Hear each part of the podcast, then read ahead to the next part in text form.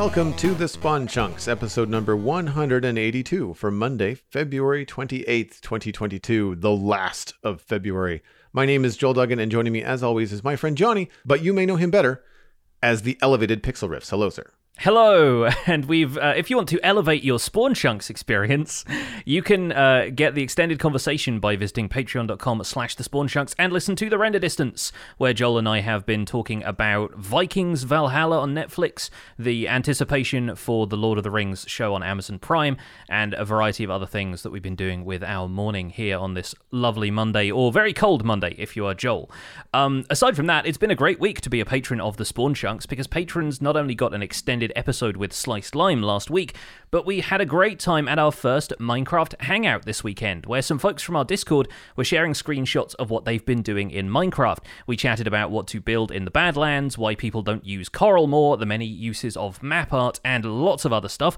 If you're a patron, you can get the download of that in your patrons only RSS feed, and you can follow along with the Hangout chat, which is still archived in our Discord. Other things patrons get include uh, a, bit of priority in the Chunk Mail Dispenser episodes if you write into the show and get your email read. Uh, we also have a quarterly hangout where we go over facts and figures and the behind the scenes of making the show, and hopefully lots of monthly Minecraft hangouts to come. So there's a, a lot on the slate for patrons in 2022.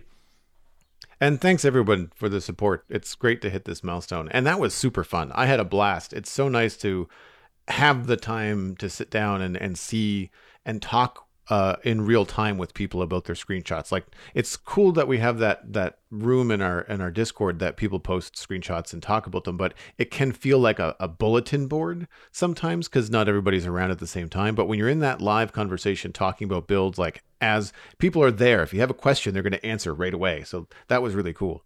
Yeah, and it was it's I want to contribute to the the the screenshot chat basically all the time to chip in about like what I like about some people's stuff, but I don't always have the time during my day, so mm-hmm. nice to set aside a little bit of time for that. Speaking of which, we're going to chat a bit about what's new in our Minecraft lives, and why don't you kick us off, Joel?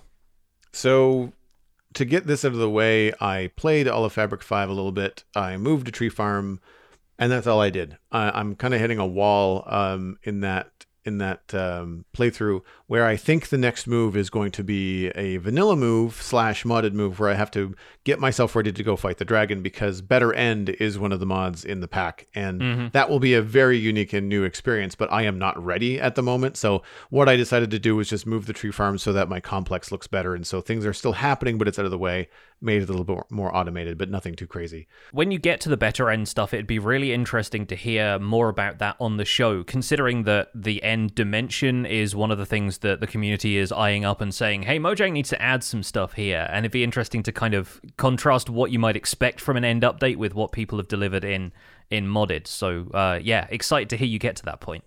Me too. The real fun this week was on the Citadel. I uh, I had this block where I didn't know what to do next in the west part of town, and so the solution was don't do anything at all. I ended up spending some time shaping some rivers which led to uh, actually being inspired to create a stone bridge across uh, one of the south rivers uh, into the town. And this is going to help with the Southgate feeling less of a just plunked on the landscape and have like a little fishing village that doesn't exist within the town walls but is you know people are are living near the town in case bad things happen so they can kind of like go inside. So it's very rough right now. There's a couple of stone foundations laid out you know diorite and stone as i've often done before. But the stone bridge was something that was really fun and in spe- in uh, particular i built it off of a uh, website image from tabletopworld.com and uh, they have like um, models for for miniatures like for for d&d displays or just you just want to make a model as a hobby.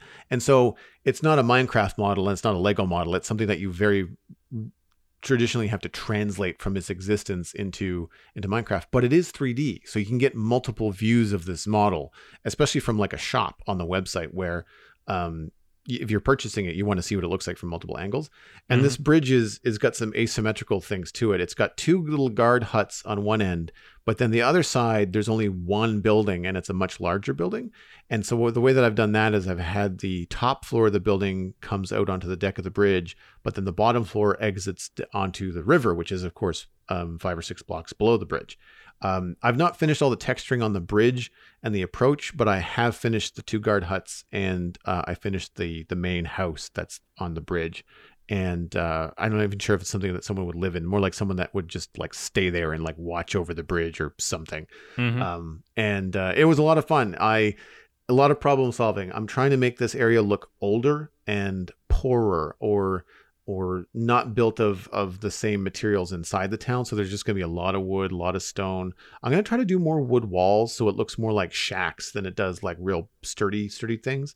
Um, the bridge of course had to look sturdy but i'm happy with the way that it came out. I, I i had to make some adjustments to the roof. It was very ugly and it turned out that even though it's a small build adding a little bit of depth like in in like a five by five square house sometimes just taking the corners off so one of your walls is three blocks wide it gives it just that little bit of a like a dormer feel or a, of a protruding wall and it's just the amount of detail that you need to make it look less ugly because that yeah. was my problem was like i don't know how to describe what's wrong with it other than like i don't like it i yeah. want to change it and it's hard on that scale yeah, no, I, I get into that rut every time of like, you know, I'm not entirely certain what I want to change about this, but there's still something missing slightly.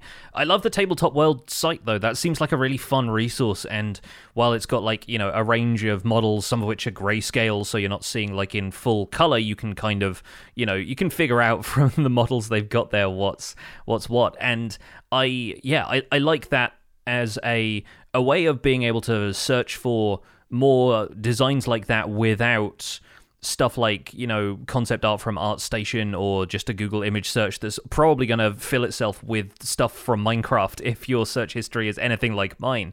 Because um, I, I was doing a bit of building it in the survival guide this week. I was looking for a crane to build in this dripstone cave mine that I've decided is going to be more of like a a fantasy steampunk dwarven kind of style build where everything's sort of propped up and beamed and there's going to be lights strung up along the roof and lanterns and like there's a, a crane that is helping lift cargo from a lower cave floor up to the elevated platforms that are the entrance to this whole thing.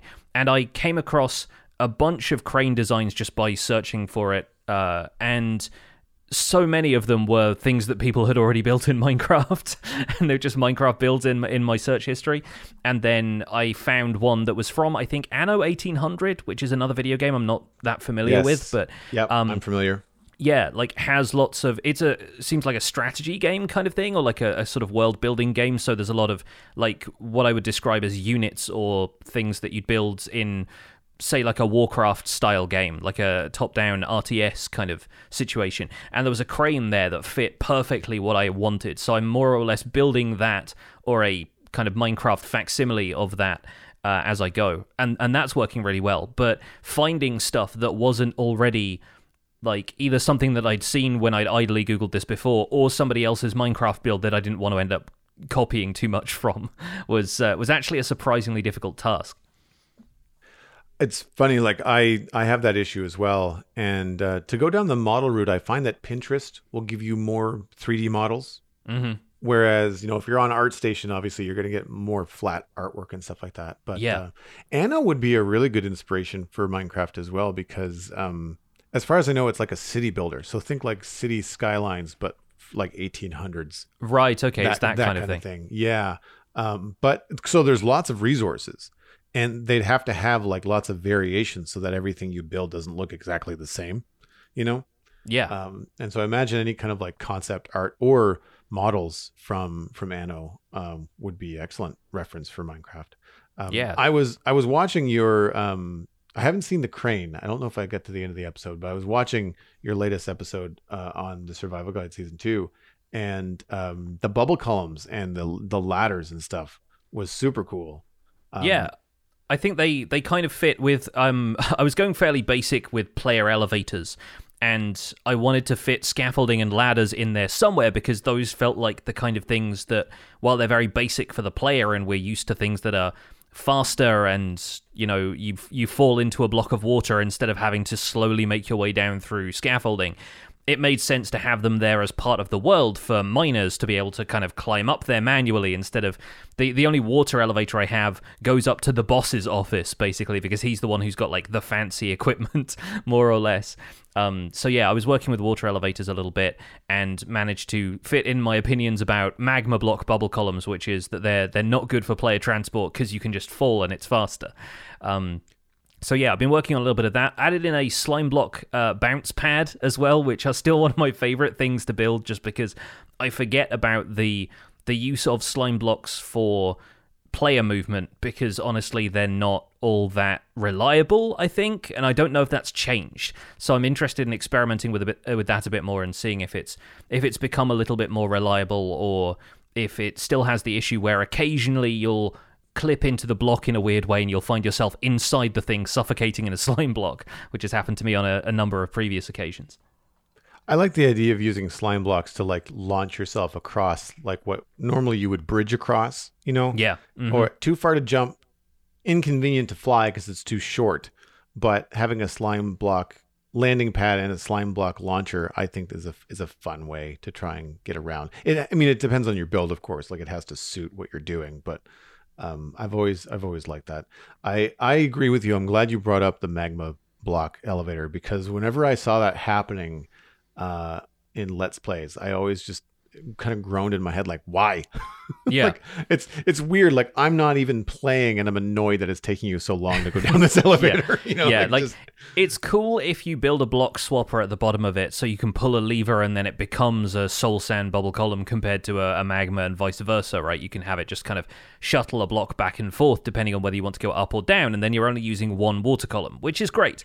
But yeah the rest of the time yeah i just find them just i don't know unnecessarily irritating. You always take damage at the bottom of them as well and they're slow and i just don't bother with them all that much i've used them for item transport once or twice because then you can have a water flow at the bottom of the column that's going to propel the items Right. outwards but Yeah, even cool. even that isn't as reliable as a mechanic as it sounds like it should be No. so I haven't really uh, messed around with them too much.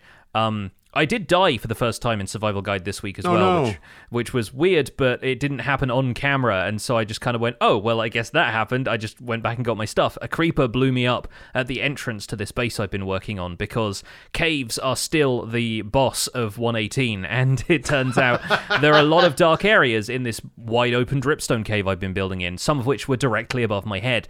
Um, it was one of those things where I was just in my inventory crafting buttons to put on this crane, and I just decided, yeah, let me craft some warped buttons, and then a couple of seconds later, boom, just out of nowhere. And I think I was wearing a gold helmet and elytra at the time, so I didn't even have like a full set of armor, but it just took me by surprise and blew up at point blank, and there wasn't really a whole lot I could do. So I, I gave that a brief nod in the episode, but I couldn't really like do immediately do a whole episode about like, well, here's what to do when you die, chaps, because the whole thing just happened off camera. That's got to be a, a, I guess, a risk when you're doing the tutorial series, and then something that you really want to include in the tutorial happens when you're doing like the behind the scenes play, or, I mean, I guess it would be like second best if it happened on stream versus you know being able to record it for a, a let's play video. But just to have it happen on your own, you're like, ah, darn it, you know, it would have been nice to, to actually talk about this. Yeah, I mean, it's I, I'm cheating myself out of content at the end of the day, but it's it's also yeah. I, I think people, especially in more recent Minecraft community stuff, people have uh, applied a lot more um, meaning to death now. I think it's probably because of the um, the rise of hardcore as one of the things people tend to expect from Minecraft Let's Plays now is that like it's a big momentous thing when you die and people are like, oh no, and I find that it doesn't really bother me. Like as long as I can go back and get my stuff, like I don't really care. And the fact that it was an anticlimax in terms of like what I could do with it in the video almost worked better for my point of view about death in Minecraft. And considering that I've just spent the entirety of Empire's SMP like trying to get some element of that hardcore experience into what was just a regular survival server by marking everybody's deaths by putting candles out and stuff like that and and applying some layer of meaning to when people died on this server. I I kind of find it funny to now be taking the opposite perspective and kind of going, eh, it doesn't matter. Like, just went went back and got my stuff again. It was fine. I lost a few XP levels. I can get them back at whatever farm that I happen to have going at the time. So yeah, re- really strange experience to have not really been bothered by it, but I'm I'm I'm fine with it personally. I now, uh, speaking of creepers, I'm getting my revenge because I have a mob farm now. I built a uh, multi-platform nice. uh, gnembon style mob farm over an ocean to the north of my um, my kind of spawn area. So now I have an easier supply of both bone meal and gunpowder, two things I was sorely lacking as a recently uh, acquired elytra was just sitting in my ender chest not being used very much because I didn't want to spend all my nights harvesting creepers for gunpowder. So now I have a mob farm I can AFK it and it's going a lot better. I had a question about that because I watched that video as well. I noticed that you alternated the water on the platforms going yes. up. So yeah, one on, one it, off. Yeah. yeah, as the as the clock goes, you know, half of them are on and half of them are off, and then vice versa. Does that do a lot to uh, to up the the production of the farm because ultimately when I've tried stuff like that, something always ends up out of sync, and then my eye twitches because like there's two platforms in a row that are on. And, yeah, I mean, yeah. Ultimately, it doesn't matter if you know the top five are on and the bottom five are off. Like it, like it doesn't really matter. Um, but it just for the sake of like that nice aesthetic of having like every other one on and every other one off. Um, have you did you know if it if it matters if someone just decides I'm just gonna have them all turn on at the same time? I asked my community this because I wasn't certain myself. Um, I wasn't sure if they encountered any tutorials where somebody had done the maths and and like actually tried both versions against each other seeing as this is just one set of I think like eight platforms total, it's not filling up the mob cap. And it wouldn't do that if all of the platforms were off versus all of the platforms being on. So I think alternating the platforms works better because when one set of platforms is flooded, the other four are still spawning stuff because right. the first spawn cycle hasn't filled up the entire mob cap, meaning that it's not oh. reducing the efficiency of the farm to still have a bunch of mobs flowing out on the water and then dying in the campfires below. It's much more about constantly having mobs spawning in there and then flushing those platforms instead of spawning a bunch all at once and then letting the mob cap maybe reach saturation and then flushing them off and having to wait for the platforms to reset. And I think that gives it the edge. But with a farm this small, I'm not building sort of multiple modules of this, it's just the one it really doesn't matter. The one where I had built four different, you know, floating platforms, I think may have mattered more when I did like which platforms alternated and which ones didn't. But frankly, like it, it doesn't seem to make a difference if the farm you build is is this small. Generally, people in the comments said, "I've heard you're supposed to alternate them, but I've never really noticed a huge difference." And at the end of the day, the farms are efficient enough that the main factor is time. You know, it's it, every farm produces the same amount of things. The variable is is going to be how long it takes to do that. So I'm fine AFKing for another half hour if it means I get another couple of stacks of gunpowder. Right. If you're AFK, you're AFK. Like exactly. Just, yeah. Yeah. Yeah. I get it. Moving on into the news, uh, quite a few things to punch out this week. Minecraft Java Edition 1.18.2 pre release 2 came out between last episode and this episode. Technical changes in pre release 2 include that they've added a spline density function, general purpose building block that allows you to express almost any function using a cubic spline. I hope you know what that means because I do not. Same. Fixed bugs in pre release 2 include uh, being unable to put focus on copyright Mojang AB, do not distribute using the tab key. Strongholds can generate in the void biome. Super flat worlds cannot be created without using presets. An empty generator setting string crashes the server when starting up. And fortress mobs can spawn outside of fortresses. Minecraft Java Edition 1.18.2 pre-release 3 was also put out. These are just bug fixes. A few to note are that glow berries and glow lichen generation does not cause light updates across chunk borders, being unable to double click to join a realm, the slash locate command not working properly in flat worlds, the world freezes on superflat when using the locate command to find a pillager outpost, and explorer maps leading to a custom structure or custom structures can cause the server to hang. All of those bugs have been fixed. Shortly thereafter, we had Java Edition 118.2 release candidate 1, the first and hopefully only release candidate for 118.2. Uh, this release candidate fixed two world generation bugs that could cause a server to stop running. Those were that custom dimension settings could cause the server to stop running but not crash, and some world gen data packs were killing the internal server, which was possibly related to density functions. The full release was planned for today, February 28th, and right as we started the show, somebody in our Discord was kind enough to link us to the full release article for Minecraft Java Edition 1.18.2. So, to recap the main points of this update that are in the article on Minecraft.net, and you've heard us talk about these from previous snapshot changelogs, users running Minecraft in a 32 bit environment would receive a warning in the main menu about the upcoming end of 32 bit environment support. If you're a player in South Korea, gameplay timers and notices have been added in compliance with gaming laws to help remind players to take occasional breaks from gameplay. A seed of the number zero is no longer handed as a special case during world generation. Any spaces before and after an inputted seed would now be trimmed. Dolphins will now more accurately pick the closest structure, regardless of type, when searching for uh, drowned treasure chests, and ender chests are no longer gift wrapped around Christmas. There are also a bunch of bug fixes listed. We'll encourage you to check out our show notes this week or go to Minecraft.net to find the changelog for yourself as we roll forward into 118.2. Over on Minecraft.net, we also wanted to highlight and give a shout out to friend of the show, Mythical Sausage. He was featured on Minecraft.net in an article talking about his love for building in hardcore survival Minecraft, medieval style building, and creating a kingdom on Empire's SMP. And as a pro for hardcore Minecraft, his advice was sleep. Sleep all the time. And frankly, I entirely agree. I thought this was a great highlight for Mythical's amazing builds. When I, mm-hmm. I, I, I always have a mental note to like, okay, I know I really like what he does. I have to try to not copy it when I'm doing yeah. my own medieval building because my brain kind of goes like, yeah, this looks really cool. I've seen this before. Mythical sausage. yeah, def- definitely want to shake your fist at. And yeah, no, he was yeah. he was always far and away the person to try and keep up with on Empire's SMP. Like he was one of the people who just put us to shame in terms of how much he could get done. And yeah, he's he's a great dude. So like uh, again, shout out to Mythical Sausage. Well done for uh, getting featured by the Minecraft team, and yeah, well deserved, I think. We'll have a link to all of uh, Mythical's like online accounts and YouTube and Twitch and all that kind of stuff in our show notes.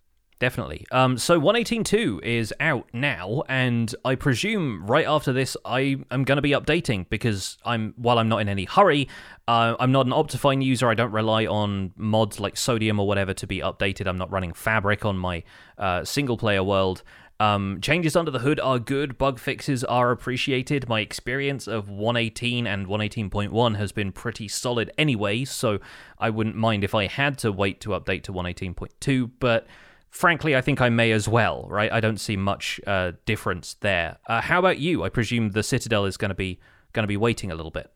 Yes, we'll be waiting a little bit. Thankfully, Fabric is usually pretty quick to update, so well, we would be able to update to the Fabric API and the proper version of Fabric uh, right away. Um, but it's other mods that we are using. Now, sometimes they don't change any functionality. Sometimes the mod just has to change their version just so that they actually work.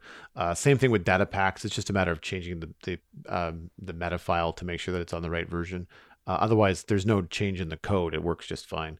Mm-hmm. Um, but because we don't see many things wrong with 118.1, uh, we're not in a race or we're not like feeling like we're behind waiting for 118.2. There's no real content. It's just like you said, bug fixes and stability stuff. And none of the bugs, none of the server bugs that they, they've outlined and that we've talked about on the show today have been experienced on the Citadel. So I'm not really worried about it. We actually had a little bit more lag when we first started, but I think that might have been our, more of our hosting provider than than the version of, of Minecraft. Uh, it seems to have balanced out a, a bit. Every once in a while, I'll get some block lag if I'm placing water really quickly or mm-hmm. uh, digging out like a lot of sand really fast. But like that's been happening my entire gameplay career playing Minecraft. So um, that wasn't, you know, that's not something that I think, oh, I have to update to 118.2. That's going to fix it. Um, the one thing that I, I saw was missing that I notice an awful lot now that I think is, uh, we've talked about it on the show but I've been experiencing a lot as I've been building and trying to showcase stuff live on stream. It rains a lot mm-hmm. in Minecraft now. Yeah. And uh, you can sleep. And honestly, I've actually been able to sleep when apparently the game calls it a thunderstorm, but I'm not hearing the thunder. Like if it's raining and I hear thunder, I think, oh, cool, I can go sleep and get rid of this weather and people can enjoy the stream a little bit more. But I've gone to bed or walked up to the bed around the end of the night. For me, I've got a clock on screen, so it's like it's 1833 is when I can sleep. And I've walked up to it and clicked on it just habitually, thinking like, I know I've got a couple more seconds, but I want to just do this. And then it sleeps. And I realize mm-hmm. it's because it's raining, even though it's not technically thundering for me. The game must realize that it's a, or think that it's a thunderstorm. So, because um, you can't just sleep through the rain. I wish you could. Yeah, no, you you can. I think rain always has to worsen into a thunderstorm. Like I feel like thunderstorms don't oh. just start themselves. So it may be that's just a coincidence of timing. Yeah. But, um, but you're right. Yeah, no, it, it's definitely got to the point where I've. Uh, I, have definitely I, am quite happy that I've moved into a cave now because I was experiencing a lot of rain, right? Um, and and having to wait potentially 10 minutes for the opportunity to sleep and get rid of the rain is kind of part of the part of the gameplay for me now. Um, yeah, so so 118.2 is out. I feel like a lot of the changes in this are also for map makers, like a lot of the bug Agreed. fixes and a lot of the stuff that we were talking about with Sliced Lime last week, with um, you know, being able to uh, have data driven structure and feature placement in the game now, um, which is immensely powerful for people who want to tinker with that stuff. But then for the the average survival player, I think 118 was a really solid experience for survival players primarily, and then 118.1 and .2 have been for everybody else.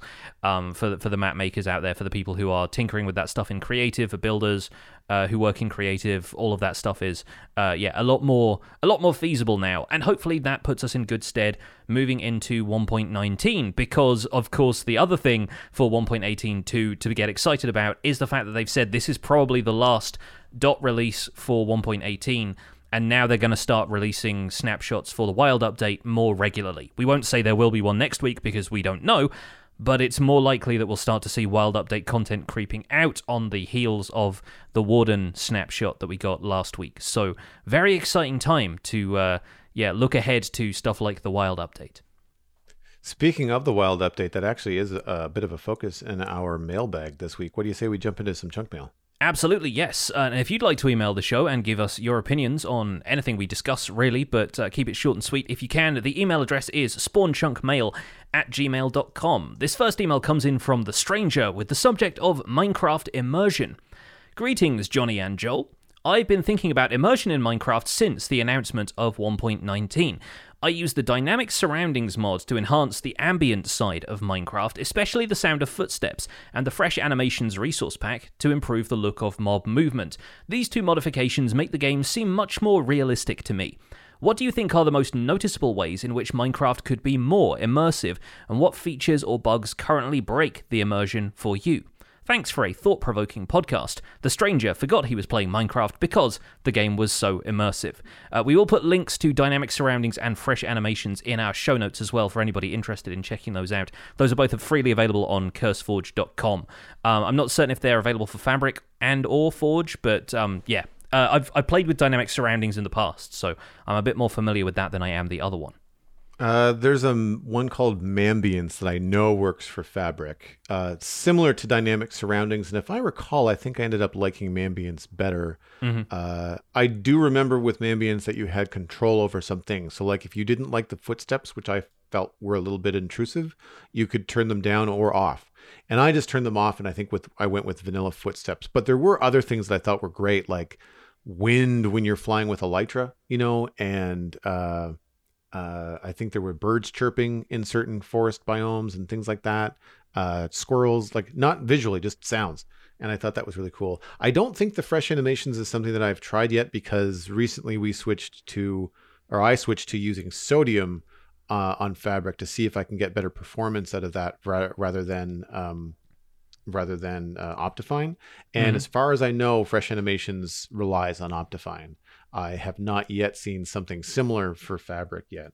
Um, yeah, there's a, there's a lot of a lot of stuff with resource packs that Optifine kind of builds upon the stuff that's in vanilla Mm-hmm. already. So yeah, it, it definitely says Optifine required like three uh, points down that page. So fair play. Uh, I did just take a peek at the dynamic surroundings page on CurseForge. CurseForge. There is a uh, dynamic surroundings fabric edition that is linked directly from there. So there's there's clearly a, a spin off for for fabric. Cool. Um, on the subject of immersion, though, because that's the, the topic that the stranger is bringing up here, noticeable ways in which Minecraft could be more immersive. I entirely agree with stuff like dynamic surroundings. I think ambient sounds are fantastic for stuff like this.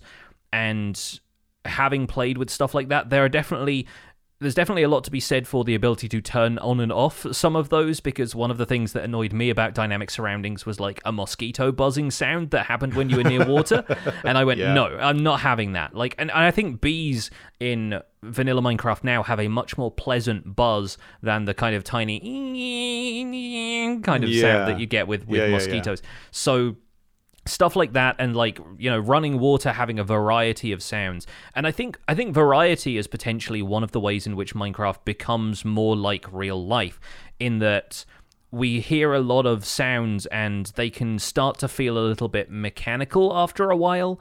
Minecraft does a good job of pitching different sounds up and down depending on, you know, a, a randomized kind of approach to that, which is why not all zombies growl the same. Sometimes you get some that growl a little bit deeper and lower, and there are a few different zombie growls. And that kind of variety could apply to a lot more things. So I think the the water sound in Minecraft as it kind of fades in and out could maybe have like a couple more, you know, slops and sloshes, but it sort of mimics the way Minecraft's water moves in that it is very linear sounding.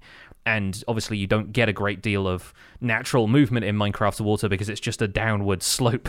So I, I feel like it, it almost makes sense. It, it, it might feel a little bit too realistic sounding in contrast to the minimal visuals in Minecraft. And so I think the ways in which Minecraft can be more immersive also have to match the aesthetic of the game, which is honestly a lot harder than it sounds, if you'll forgive the pun.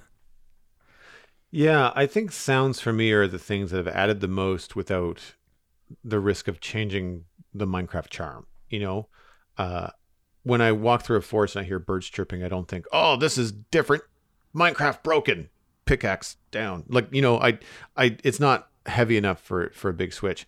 Uh, I do find something that is it can be good and bad depending on how it's implemented. Talking about sounds, but things like cave echoes, like if you're in a cave and someone's put like a lot of reverb in the in the resource pack, um, it's different. So it's very distracting compared to what you're used to in Minecraft. And and if it's overdone, if everything echoes like you're in a giant chamber, then it, it feels a little bit um, over the top, and then it's distracting, and then you can't think about anything else. But but then again, like I've never played with that for like any length of time.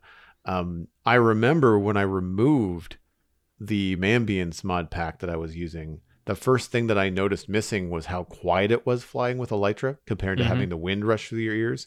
And it wasn't like it was a bad thing. You just got used to it. But I noticed the change immediately. And so you do get used to it if you're playing with something for a very long time. Um, I ran into some issues, I think, on my All of Fabric 5 playthrough with one of the mods. I forgive me, I don't remember which one it was. But as soon as I installed it and played with it for the afternoon, I felt the game was very laggy.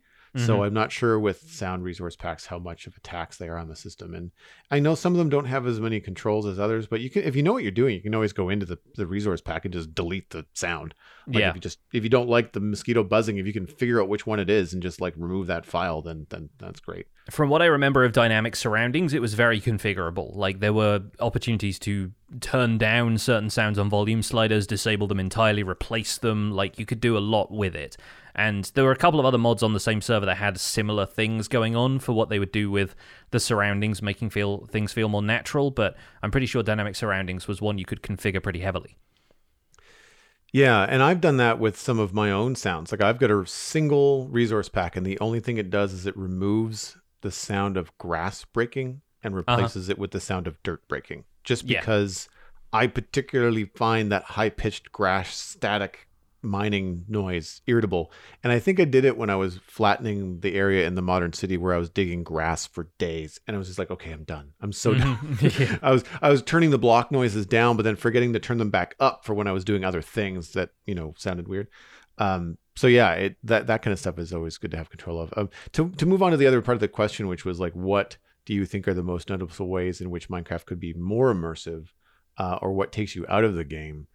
For me, the stuff that takes me out of the game are, I think, like wonky player controls and water mechanics. So lately, more so in my mind because I've been doing a lot of work in the rivers uh, for which I have to take my elytra off. Otherwise, I'm just in a world of hurt constantly. Mhm. Um, and I'm not going to say that it's not entirely human error. Like I'm sure that my I'm I'm kind of I'm probably auto pressing some button in my you know just out of habit that's causing me to do all this stuff. But with the elytra on in water, you do this weird floaty annoying thing where you can't do anything. You can't place or interact with blocks until your feet hit the ground.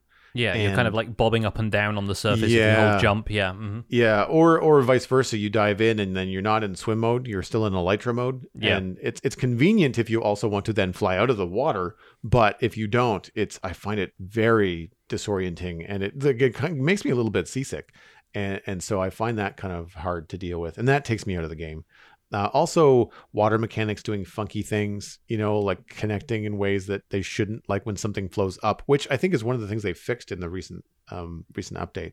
Um, but like one by block, one blocks of water, you pick up a bucket, and instead of creating a water source, you're just left with an empty square of Yeah. water. Uh-huh. For, you know, like that you're like, oh, okay, right, video game, got it, okay. Because otherwise, I'm pretty good at kind of like that suspension of disbelief and kind of letting myself go into it. And this hasn't happened in a long time. Um, but in terms of bugs, like any kind of chunk loading error, like when you're walking across a chunk and you're like, oh, I can see all the way down to bedrock because Oh, yeah. this hasn't loaded in, and and now I can see like, oh, there's a cave spider down there, and like I that would have been fu- nice to find naturally, but like I'm looking right at it. Uh, so that kind of stuff I always found um, breaking, but that's kind of the obvious stuff. Um, are there any features for you that that take you out of the game? It's funny because like I was thinking about my answer to this, and I thought it's it's weird, but I don't necessarily consider Minecraft immersive in the same way that other people do, in the sense of it being a more realistic experience because of how stylized the graphics are and how I think about the game constantly is as a series of mechanics now. And yes, I'm building stuff and I'm I'm trying to have an artistic vision for what's going on, but I uh, like I, I either don't consider Minecraft immersive and that's not what I'm looking for in the game, or maybe on the flip side, I consider everything about Minecraft immersive despite its faults. Like I know that I'm immersing myself in this game in particular, as opposed to an experience that I'm expecting to imitate real life. I would probably, if I wanted something a bit more immersive, I would probably be playing either like something in VR that actually has the chance of simulating you being in that kind of environment or something with more realistic both physics and appearances for everything. You know, Ark Survival Evolved or Rust or any of those games that take a stylized approach but are a little bit closer to reality. Um, I'm just used to looking at Minecraft as a game all the time now, and that's probably just because of the type of uh, you know YouTube content I like to make. I, I've committed myself to explaining how Minecraft works as I go, and that kind of deconstructive way of looking at things kind of ruins the idea of immersion for me anyway. It just depends whether or not I'm kind of into it and focused on what I'm doing. I feel like tunnel vision isn't necessarily immersion, it's just like I'm really concentrating on what I'm doing. And I don't know if immersion is necessarily something that I want from the game because I feel like that's also something it's up to the player to create. If you want to make an interesting looking swamp biome, then the game isn't always going to provide that for you. It's something that you can tailor to your own needs. You can make something feel more realistic by building it realistic. Um, so as far as that that kind of thing, I had a hard time coming up with any solid answers for that part of the question. Uh, how about you? So I don't want to pilfer my answer to the next email with the with like the world building stuff, but but yeah, I, I find that for me features uh, that take me out of it a little bit are things like um, the metric ton of river squid beaching themselves in the area. okay. Yeah, yeah, I Um, can see I mean, that. I understand. I, I like. I'm not saying that I don't want squids in rivers because, like, obviously mechanically that's a good thing in the game, and otherwise you'd be traveling forever to try to find ink. You know, so like that that kind of stuff is good. Um, we talked about this actually a little bit on the uh, Minecraft Hangout this weekend, but floating chunks of Earth. Yeah, uh, yeah, in the uh-huh. sky, specifically like the one or two wide columns, not the big ones, but like I can kind of forgive the big ones in, in a fantasy kind of idea, but like the big float, like floating islands and stuff like that, or, or floating chunks of land that just didn't render right, I think kind of take me out of it a bit. Um, I think too that, um,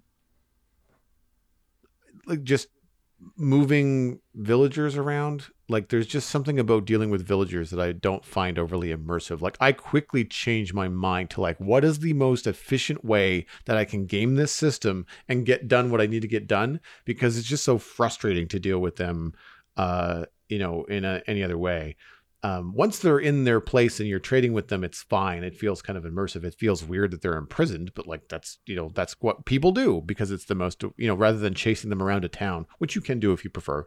Um, it is it just seems to be the quickest way to the end result. Um, and speaking of villagers, um, the wandering trader in my face constantly while building. Um, yeah, I I don't know if I would be quite as irritated because I'm I'm creating content I'm trying to stream and I'm trying to like I'm looking at this block and talking about it and then all of a sudden right in front of you you're just like dude yeah, this is testing my patience. Uh, and so that kind of stuff as far as features because they're not bugs. That's exactly how the game is designed to work and I understand why. But for me I'm just kind of like okay I wasn't I was really lost in what I was doing until like your nose poked up in my face. Um, so that that kind of stuff takes me out of it.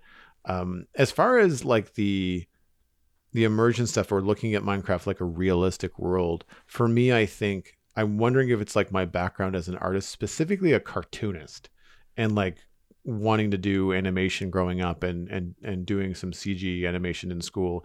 And for whatever reason, I can very much look like my look at Minecraft like an immersive world like that. There's a quick suspension of disbelief. I'm not so into it that I I, I feel like it looks realistic um and not like in the same not not nearly in the same way uh, as when i added some mods to skyrim on the xbox and walked around in that that was immersive like i Mhm. was that was walking simulator 2.0 like i was just like okay i really feel like i'm i'm lost in this wintry uh hellscape um but um i don't get that feeling from minecraft but i can i can kind of turn that switch and kind of forget that i'm i'm i don't want to say playing a video game but i can certainly forget that it's the kind of game that it is and Yeah. treat it a little bit more like something else, which I think is the whole idea behind a sandbox game. Yeah. That makes that makes a lot of sense. I also wonder if render distance has something to do with it sometimes as well, because if you think about other games which are visually more kind of I don't want to say static, but you don't have as much control over the draw distance. The draw distance has basically been set for you by the people Right. who made the game. Whereas in Minecraft, that's such a configurable aspect that I don't know if it feels as immersive, more immersive, less immersive to be able to see further in Minecraft. I find it almost off putting when I play Bedrock Edition. And when I was playing Bedrock Edition with RTX, which again, I think is probably one of the more immersive experiences I've had because of the way your player seems to react to the light when you step out of a cave and everything blooms for a second before it kind of settles in, your eyes kind of adjust to the light, or if you step into uh, a, a house that you've built, you can see light streaming in through the windows, and that kind of feels more immersive. But on RTX, I had to have a lower render distance because it doesn't allow you to have a, as high a render distance as is possible on uh, Windows 10 on Bedrock Edition or Windows 11, I guess now. Uh, You can have the render distance up to I think 96 chunks with vanilla graphics, and I'm just like, I don't need to see that far in real life, I don't think I could see that far unless, you know, the atmosphere didn't exist. So it's kind of strange that you can see to that distance sometimes. And I find a render distance like I've got now of 16 chunks a lot more immersive just because of the the fog blending stuff into the distance and there being, you know, no visible horizon above those trees. Next email comes in from Snow Rose 77, a landscape artist member of our Discord, Minecraft Lore. Hello, Jonny and Joel. I have been thinking about Minecraft lore a lot lately. The fact that there has been nothing too explicitly stated about the lore by the developers helps extend the game's quote unquote sandboxiness beyond gameplay, allowing players to create their own. What sort of self made lore do both of you keep in mind while playing? Do you like to imagine it for the whole game, for each world that you create, for each region that you build and play in? I like to think my player is like a botched Illager creation, perhaps the evokers in their plight to resurrect skeletons and zombies from an ancient builder race to pillage villagers, messed up the player's character's creation. They now explore ancient ruins and recreate builds that percolate through their memories of times gone past. I'm looking forward to hearing your thoughts. Snowrose 77 ate a whole cake amidst an existential crisis. BS, Thanks so much for the podcast. I've listened for a little over a year now. You're great company on the long work days, and I have finally joined the Patreon. Well, thanks very much for your support, and thanks for listening for so long. That's awesome. Yeah, really appreciate it. Um, as far as the lore of the game itself, I know there's been a lot of widely thrown around speculation from folks online about what stuff in Minecraft inherently means. And that's not what this question is about as far as I can tell because it's it's much less about widely held community theories and uh you know and and much more about like you know what you imagine for each individual time you're playing Minecraft. And I, I, I prefer that approach to imagining that Minecraft itself has a story because we're never going to get to hear that story. The developers have been pretty clear that they don't want to they they have a a lore of their own in mind for Minecraft, but they're not going to share it with anybody because that sort of defeats the point of what people do with the game. So I don't bother guessing why piglins zombify when they come through to the overworld, but villagers don't zombify unless they're bitten, and all zombies kind of look like the default Steve skin. And, you know, there's something going on there. Who cares to me? Um, and I don't have a problem enjoying that stuff when other people bring it up in videos or discussions. I just don't adopt it as my my own way of thinking. When it comes to attaching lore to your own builds, to your own approach to playing the game, I think, especially for building, I find it incredibly useful. And lore ties in with theme. So if you're building a base with a specific theme, it definitely helps both guide what you want to do next and to justify what you've already done. Not that anybody's really calling you out on having built another medieval house, but you think, yeah, people need places to live. And you start thinking a bit more about who those people are, and then that's what can, you know, spiral outwards into lore for your entire world or just for that that region. I typically do it kind of region by region myself because a lot of the stuff I like to build is quite varied. So I'll build something modern somewhere and medieval somewhere else. And I'm not pretending that those exist in the same society, like they don't have contact with each other. It's not like one group of people just never got past a certain level of technology. It's much more about I'm playing a video game and what style do I want to build in, and then the individual regions have maybe reasons why people have settled there and you know it it goes from there. But i'm much less thinking about it as an overall coherent world in the way i like to do things. I have the same like way of breaking it down. Uh, because the citadel is a long time server we're not planning on resetting um, and we wanted to have a little bit more of a cohesive feeling in certain areas um, compared to what I know I've mentioned before is like the Minecraft style of like the starting zone, where like you know Matt Cast has a modern mansion on the hill. Uh, there's a treehouse not 20 meters from that, you know, uh, followed by an old fashioned cow farm. So um, that area kind of is its own thing. But as we've been branching out, we've done that thing where we've designated specific areas to have a design aesthetic.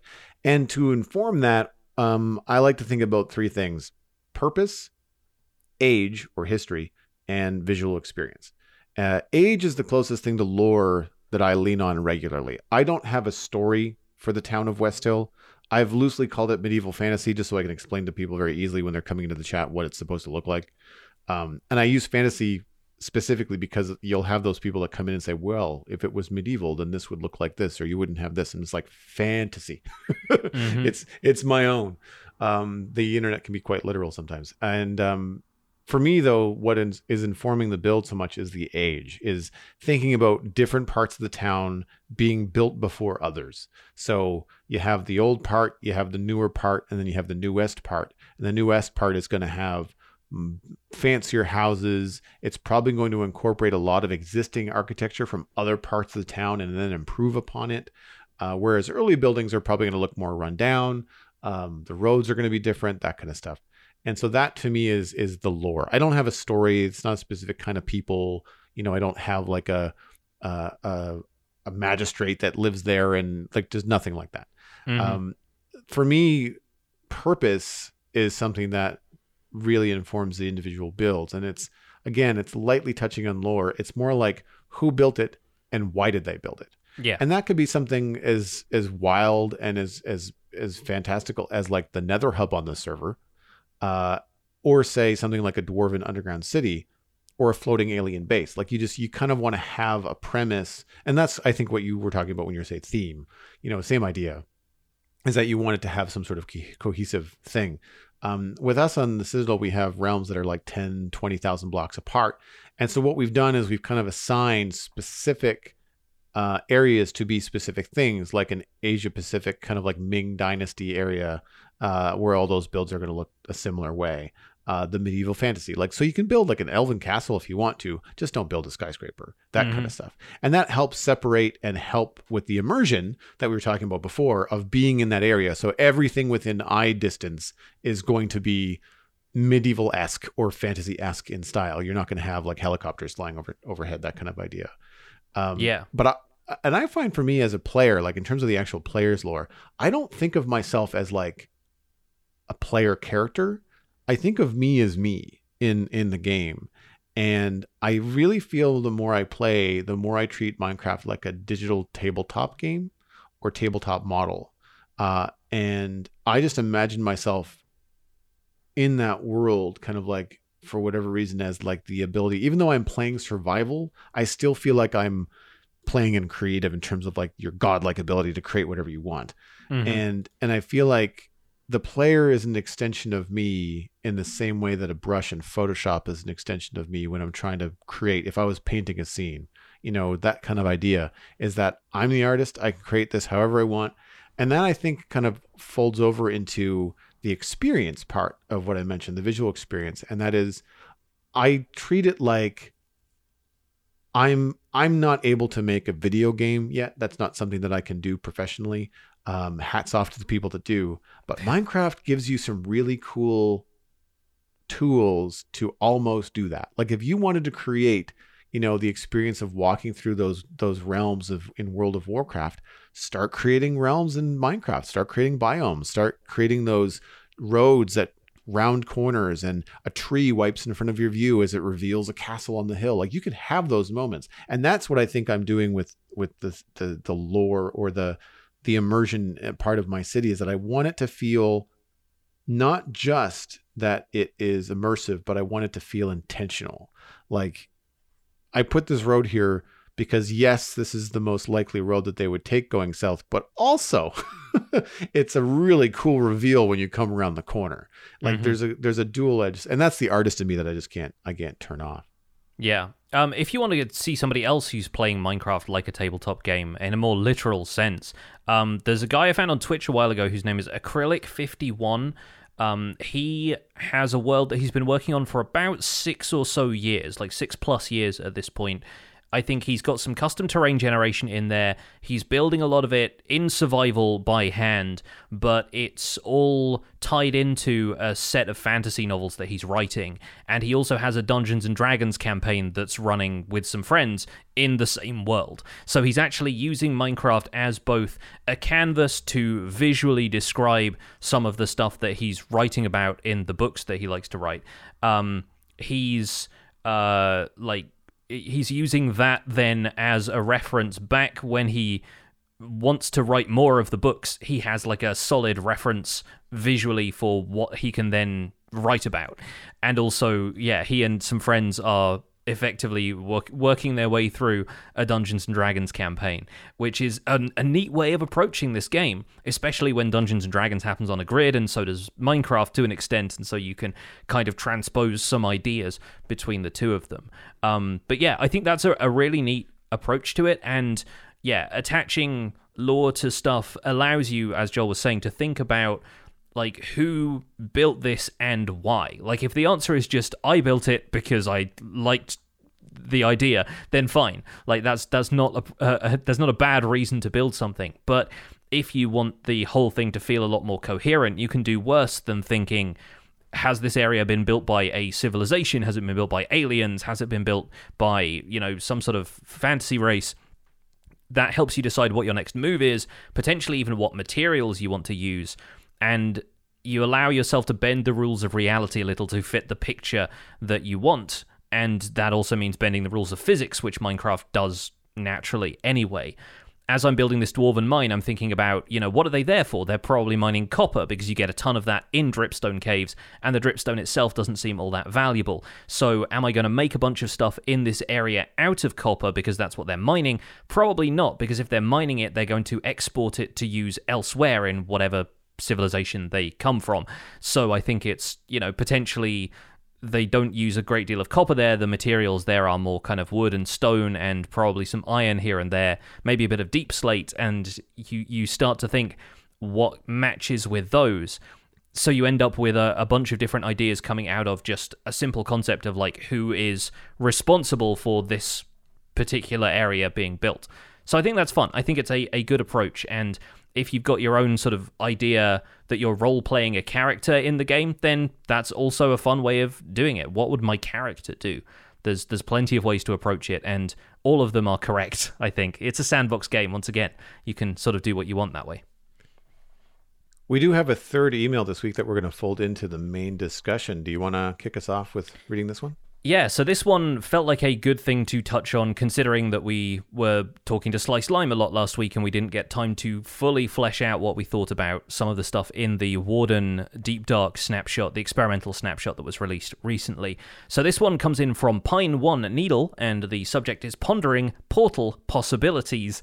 Hi, Jonny and Joel. There has been a lot of speculation online recently about the structure at the center of ancient cities. Some suggest that it's a portal to a new dimension, others propose that it leads to a pocket dimension, a small space unique to each player that only that player can build. Still, others have conjectured that the portal links to a similar center structure at another ancient city, providing overworld fast travel across thousands of blocks. Regardless of what the structure actually does, assuming it will do anything at all, an interesting question is how would the portal be activated? What if, when the warden re entered the ground after not sensing a vibration for a while, it left a new item on the ground where it burrowed? This could be called Essence of Sculk, for example, and applying the item to the interior of the portal frame could activate it. What do you think? Would this encourage players to avoid the Warden instead of fighting it so they could obtain the item, or is the idea flawed because it requires the player to summon the Warden in the first place? Pine One Needle stepped into the Warden's wardrobe, but ended up somewhere very different than Narnia. Some really creative sign offs this week. Yes, very creative. And some creative ideas as well. I like the idea of the only thing that could activate this portal being from the thing you're trying to avoid the entire time. Although I will I will say I don't know if it's going to be possible to avoid the warden if you're still looting the ancient city because having like explored a bunch of this myself, and I presume a lot of the placement of things like sculk sensors and shriekers and catalysts and everything is sort of random when it generates these in the deep dark. I don't think I, I think there are some areas in which if you break a sculk shrieker you're going to alert a bunch of sensors that will alert another shrieker. I think the only way to do it would be to break two of them in perfect unison somehow, and I don't think that's mm. possible. So I, I, I get the feeling that when it comes to requiring the player to summon the warden in the first place, that is really baked into the experience of raiding an ancient city in the deep dark. You are going to be encountering the warden at some point if you want to get everything out of this structure. I don't know if players are going to find a configuration of an ancient city that's going to be favorable enough to the player that you won't see the warden at all. And I sort of think that's the intended experience. So the Warden is going to be part of that no matter what, meaning that the essence of Sculk idea does make a lot of sense as as a concept because you know you're going to encounter the Warden. Avoiding it is the idea once it arrives. And so if it leaves behind an item that is beneficial to the player, then that's in theory the intended purpose. And also doesn't mean you get the item by fighting the warden. You get it from seeing the warden but then seeing it leave again. Yeah, and in this situation, beating the warden means avoiding it successfully, not yeah. Con- not confronting it. Um, after seeing your gameplay, I don't want to confront it. I yeah, I don't think that's something that's on my to-do list.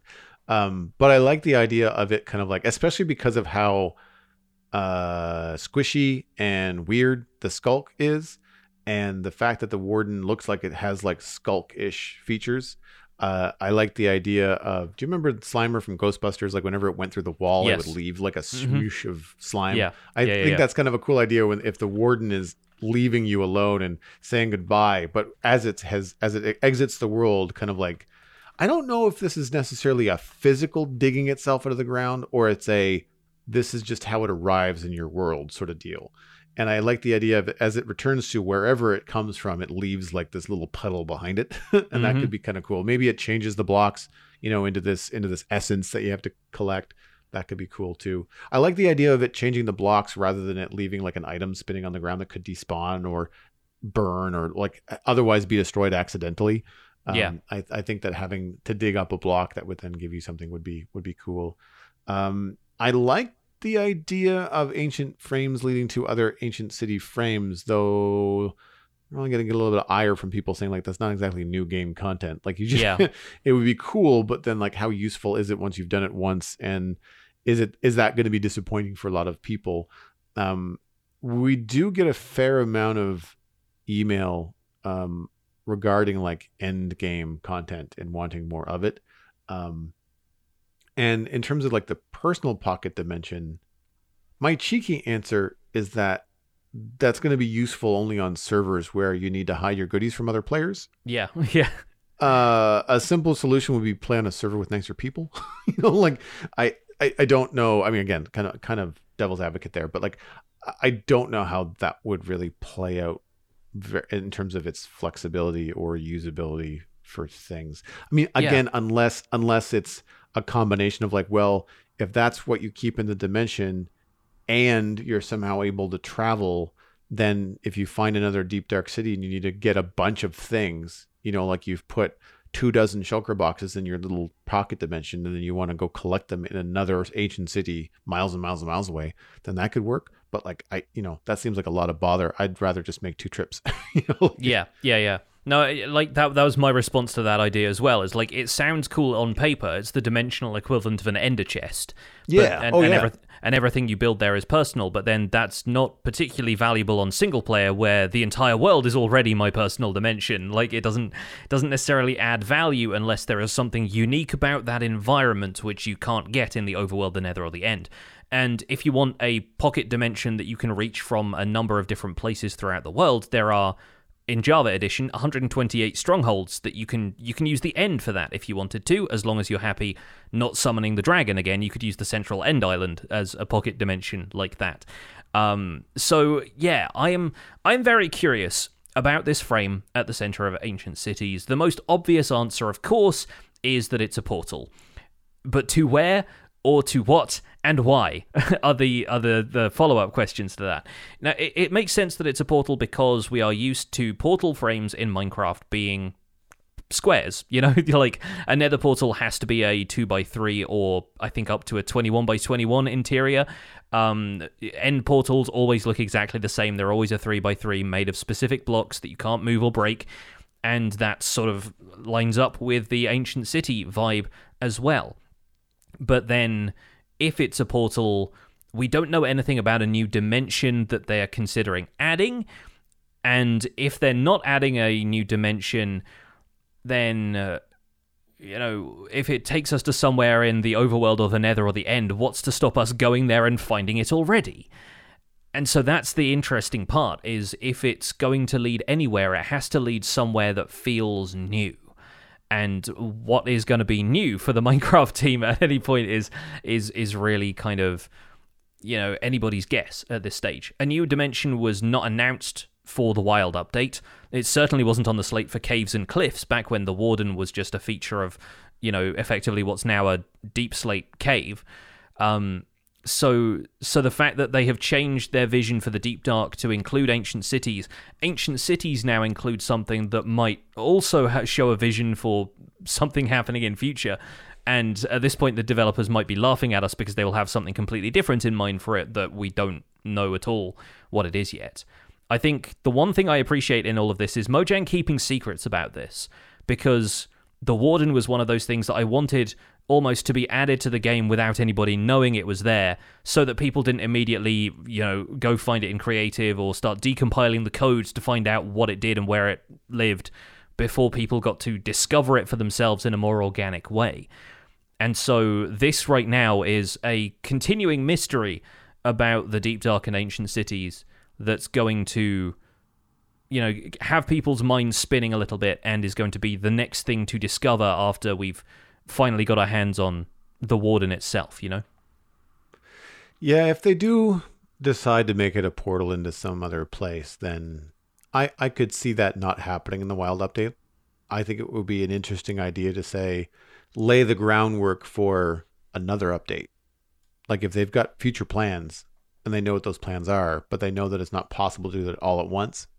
Um, a lesson they might have learned from 118 and 117 then I could see it being like, well, we know this is going to happen eventually, and we're also going to enjoy watching y'all squirm for mm-hmm. for a few months while this is this big square box is hanging out in the middle uh, of an ancient city.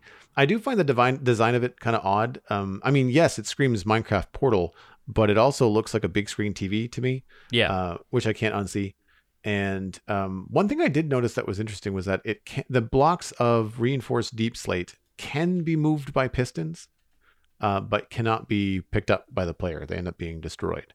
Um, we have a similar mechanic in amethyst geodes in that you can use pistons to harvest amethyst crystals, but you cannot move or collect or retrieve the budding amethyst. You can't collect all those buds, put them into a very tight, efficient farm, and run it yourself and get infinite crystals. Like you, you have to work yourself through a puzzle if you want to bother to automate a geode farm, then you there's a very specific way to do it, and there's immovable objects. There are things that you have to work around. There is no way around them, and I'm curious.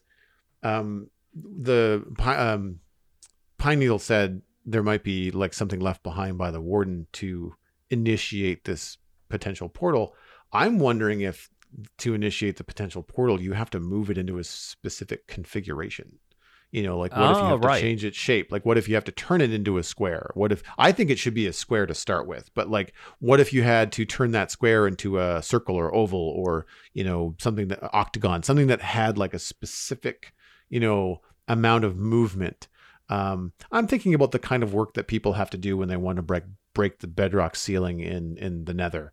You know, that that kind of specific piston pushing things. I feel like doing something like that could be kind of interesting uh, making you alter the environment to realign, you know, whatever these things are to to enter the, the portal. Kind of like um, the scene in Stargate where they're trying to figure out what like yeah. w- which symbols need to align to get mm-hmm. to the mm-hmm. right kind of like the, the right phone number that they're calling in, in the interstellar sense. They're like dialing the, the the the right thing for home.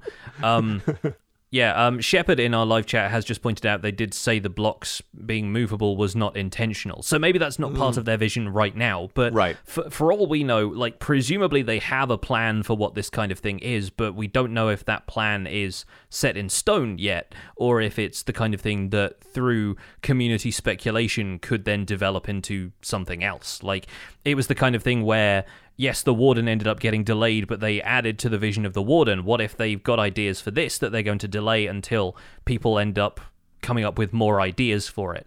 Um, the other thing to point out about this location is that it always spawns with the same surroundings. It's got a walkway around the outside, lots of candles up against the kind of altar that this thing is built on, a lot of soul fire underneath, which is just on soul soil or soul sand. It's nothing out of the ordinary, except, you know, soul sand is usually just from the nether. There are redstone lamps lined up in front of it. So there are four redstone lamps on pillars with a sculk sensor waterlogged above them. So the sculk sensor itself doesn't um, make any sound, but if you make sound near the sculk sensor, it lights up the redstone lamp underneath it. And a few people kind of said, oh, what if you light up all of the redstone lamps? Does that activate the portal? Obviously, tried that, it doesn't. But whether that's part of it somehow, and if it's something as, I want to say, flimsy as that, because it yeah. seems like if you just light four redstone lamps within a radius of this thing, it turns on. There are so many ways for the player to manipulate that, and it doesn't really make for much of a puzzle especially when these things are going to light up on their own when you go near them. And it's clearly not any kind of redstone mechanism that's going off of these redstone lamps and elsewhere because there isn't enough room in the structure for them to be wired into anything else or like an observer to detect that the lamp has turned on or anything like that. So uh, yeah, I, I am I'm not certain if the redstone lamps are linked to it or if they're really just there to provide a tutorial to the player to say, hey, sculk sensors can be waterlogged so they don't make noises and they have a redstone signal that they output when they're activated. There's, you know, some potential for that to be a red herring. There's also potential for it to maybe be part of the solution in the end. That's an interesting idea too.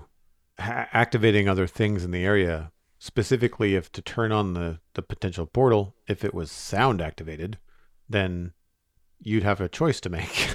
Yeah. like like I want to turn this on, I'm going to have to make some noise. Is that going to then summon the warden and then can I get through this portal before the warden realizes what Yeah. I'm doing? Go, Like, go up there could- with a with a jukebox and a copy of Pigstep and see if that lights the portal. Yeah. Um, yeah, that I mean, I can just I'm imagine like my brain goes right to like Borderlands Three claptrap, like st- sitting in front of the portal, going like "Mm-ts, mm-ts, mm-ts," Yeah. Yeah. Immediately. dancing around, right? Yeah. That that would that would be funny. Um, one of the things that I I think um my brain goes to by default, and I'm trying to talk myself out of, is like because of how dark and dank the deep dark is. Uh, the end is black space with floating islands and a deadly dragon. The nether is not inviting in the least. It's pretty dark and, and evil.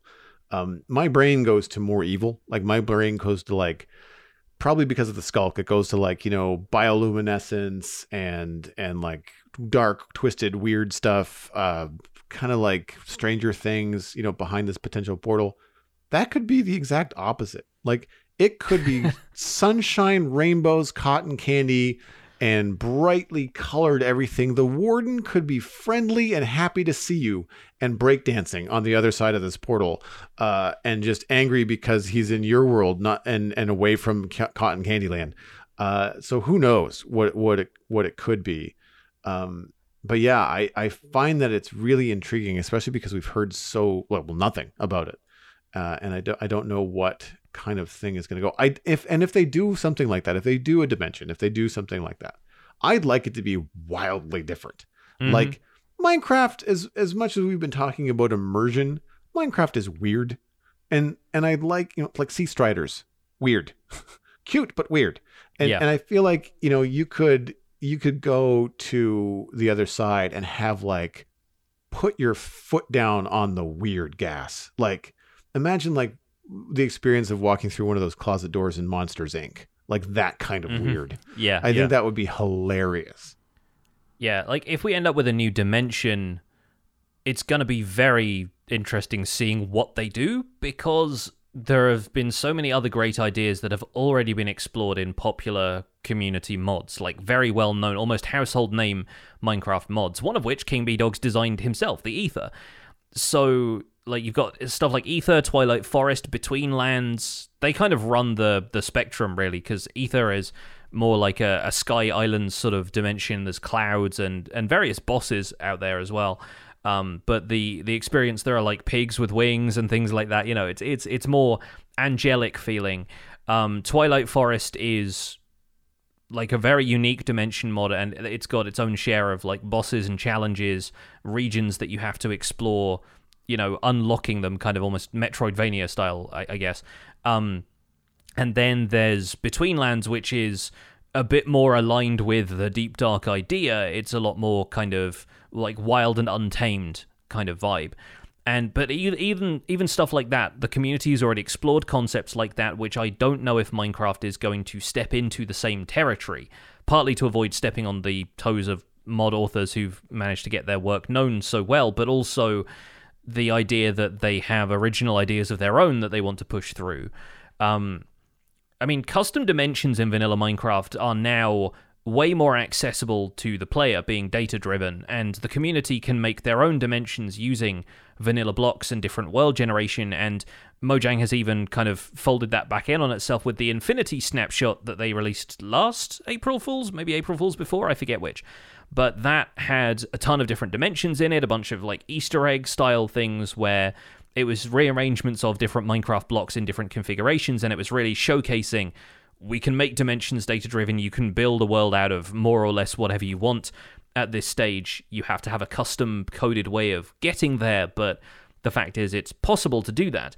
And so now they've done all of that. What can they still do that makes a new dimension impressively different from anything that a player could do at this stage? And that's the challenge that they've set for themselves if they're making this into anything dimensional.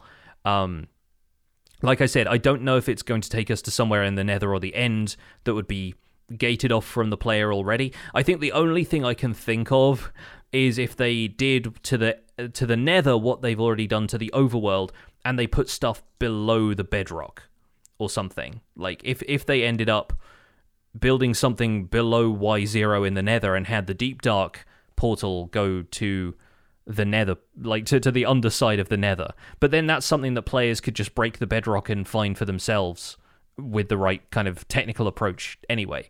So yeah. yeah. Again really curious about where some of this is going. I don't think it's going anywhere we've been before and that seems like a perfect place for us to go to the end of the show. That's going to wrap up another episode of The Spawn Chunks. You can find more information about the show and links to some of the stuff we talked about today at thespawnchunks.com.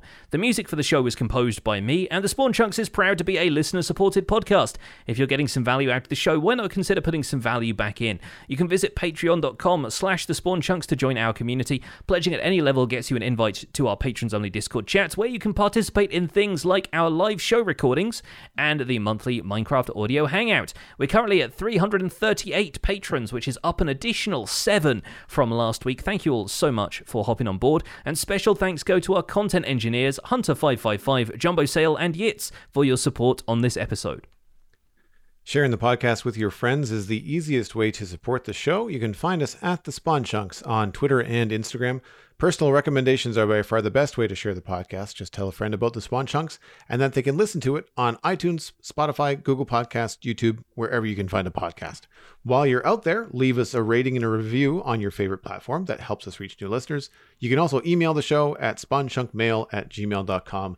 The RSS link is on the spawnchunks.com and the patron only RSS feed is on the Patreon page. That's where you can listen to the render distance, the extended version of the podcast. My name is Jonny, but online I go by Pixelriffs. You can find most of what I do at youtube.com slash pixelriffs, where I tend to make sense of this bizarre and wonderful game in Season 2 of the Minecraft Survival Guide.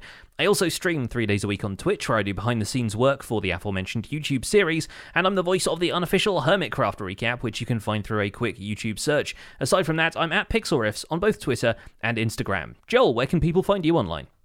Everything I am doing online, including my illustration and design portfolio, is at joelduggan.com. You can link from there to the Citadel Cafe, my podcast about sci fi and fantasy entertainment, which is at thecitadelcafe.com. Uh, my server mate, Stephen ESC, is going to be joining me this week. We're going to be talking about Vikings Valhalla.